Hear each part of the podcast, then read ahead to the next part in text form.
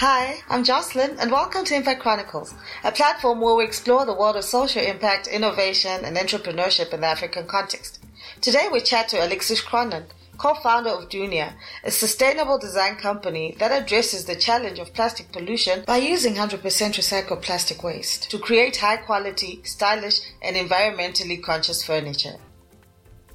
We started in this social impact entrepreneurship adventure a couple of years ago when we decided to create a business that was based on recycling plastic waste. And then it grew from a, a kind of a business driven idea to then you know there's more that we can be doing with this business such as educating creating awareness around the environment and, and pollution. And then on certain levels giving back to society either through running educational programs giving talks creating an awareness through cleanups talking to students students in government schools, in fee-paying schools, highlighting what we do and what can be done. Um, you know, we also do a lot of kind of pro bono work where we sell school desks uh, made from recycled plastic waste that we sell at cost and yeah they, they're donated to schools around Tanzania and hopefully around East Africa in the coming years. And we've provided nearly 600 school desks in the last two years, uh, which means you're seating now about 1,800 schoolgoers where they didn't have any kind of seating or desks uh, prior to that. The business generated the social impact, the social impact kind of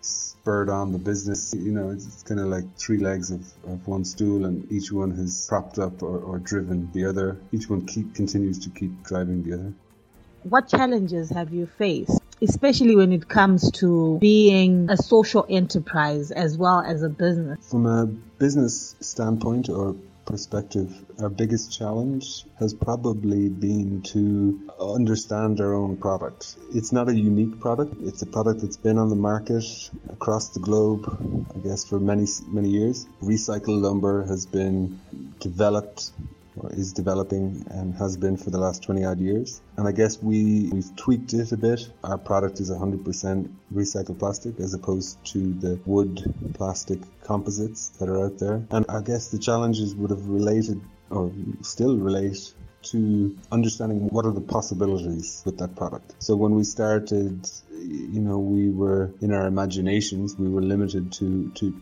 to the obvious solutions, decking, cladding, uh, very simple, basic products. And then the more we became a little bit more adventurous and understood the quality or the inherent properties of the product, we were able to be a lot more adventurous. And that's why today we see our product range is developed from primarily outdoor furniture to indoor furniture, lifestyle goods, jewelry. So our challenge has become arguably our fuel, if you will, to, to, to push us on to, to create um, bigger and better and more interesting product ranges and lines and continue to develop ideas to continue to, I guess, push the boundaries on what can be achieved with recycled products.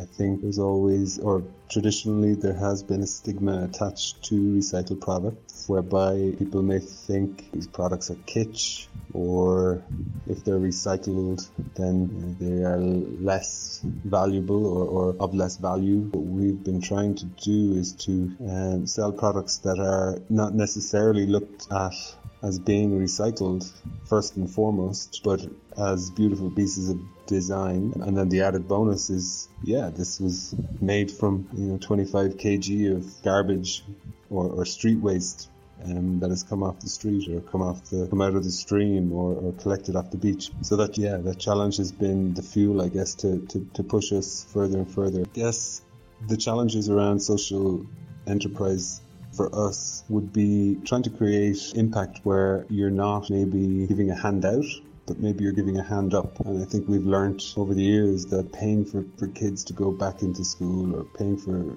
education fees out of the profits that we've made doesn't always necessarily work as a model, or at least I believe differently after the years we've been doing it. I think that what we're now trying to achieve is giving people a hand up, which is offering employment, offering offering education in what we know, which is recycling, design, and giving people opportunities to learn from us, to, to join us, for us to help them develop. We've run a number of coaching programs with various schools and helping kids develop ideas that they have to see if they would um, or could be viable businesses for um, more marginalized people. Also, I think uh, the social enterprise challenges that we've faced is identifying exactly what um, the best avenue is to, to help. For me, social enterprise is all about uh, creating a social impact, and we've we've dipped into several uh, categories over the years, whether it's through education or whether it's cleaning up people's environment, and in doing so, creating an awareness around plastic pollution and the environment. Um, so I think one of our own challenges would be identifying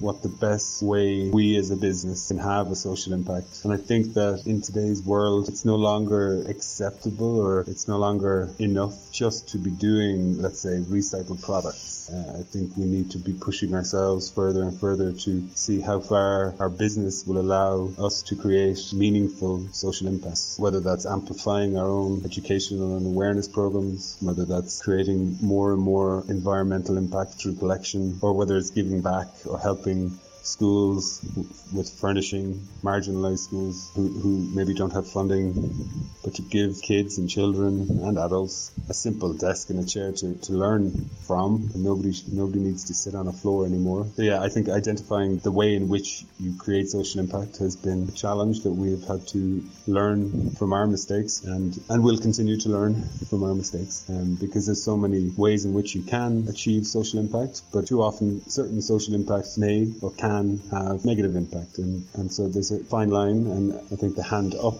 scenario is by and large the way Dunia wishes to grow and to continue and to maybe continue creating social impact. So, what have been your results so far, and what do you envision for your enterprise in the future? Results to date have seen us collect over 560 metric tons of plastic waste, which when converted, is the equivalent of 130,000 kg of CO2 emissions captured. Obviously, the 560 metric tons means we're not using wood and therefore saving trees. We've estimated over 7,000 trees have been protected or not cut down whilst we've been in business. So these are tangible results. I think the intangible results are possibly more interesting to me at least, where we are creating something from nothing, if, if that makes sense. Some of the ideas that we have developed a couple of years ago, I know people would have laughed at what we set out to do and, and therefore those results definitely strike a chord with me.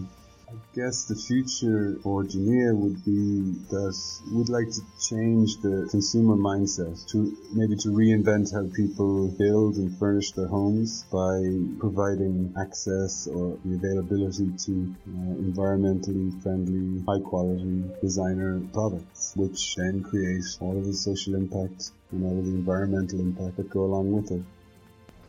How receptive has the community been to your work? Um, have you experienced any hurdles regarding the awareness of people to the importance of recycling and protecting the environment? On a whole, community feedback has been by and large very impressive, and very respectful, very uh, supportive through various different communities, whether it's the, the, local communities, whether it's the schooling communities, business communities, tourism communities. Um, by and large, I think we've been well received by all uh, and, and supported, but uh, there's always a but.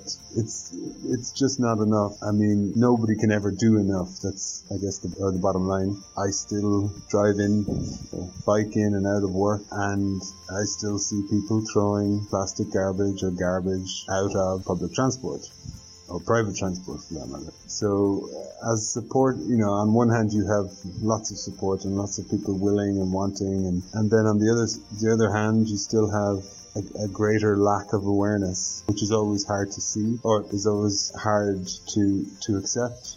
But that too then you know drives us on to to push our endeavor uh, to further the awareness and to hopefully in time reduce people's maybe unawareness or neglect uh, when it comes to the environment and, and plastic pollution or any pollution for that matter.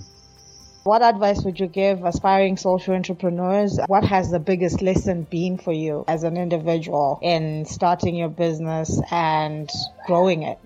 I guess one of the biggest lessons that I have learned would be the obvious one, not to give up, not to lose heart.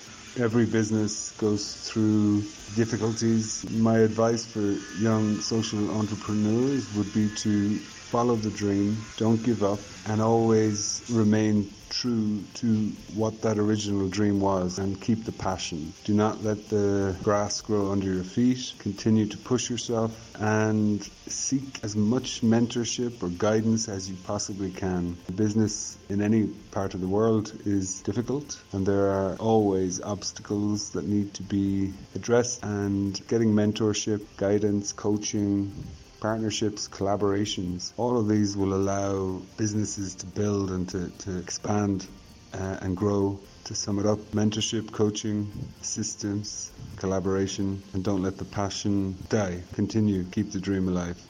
Dunia Designs is really doing some impressive work.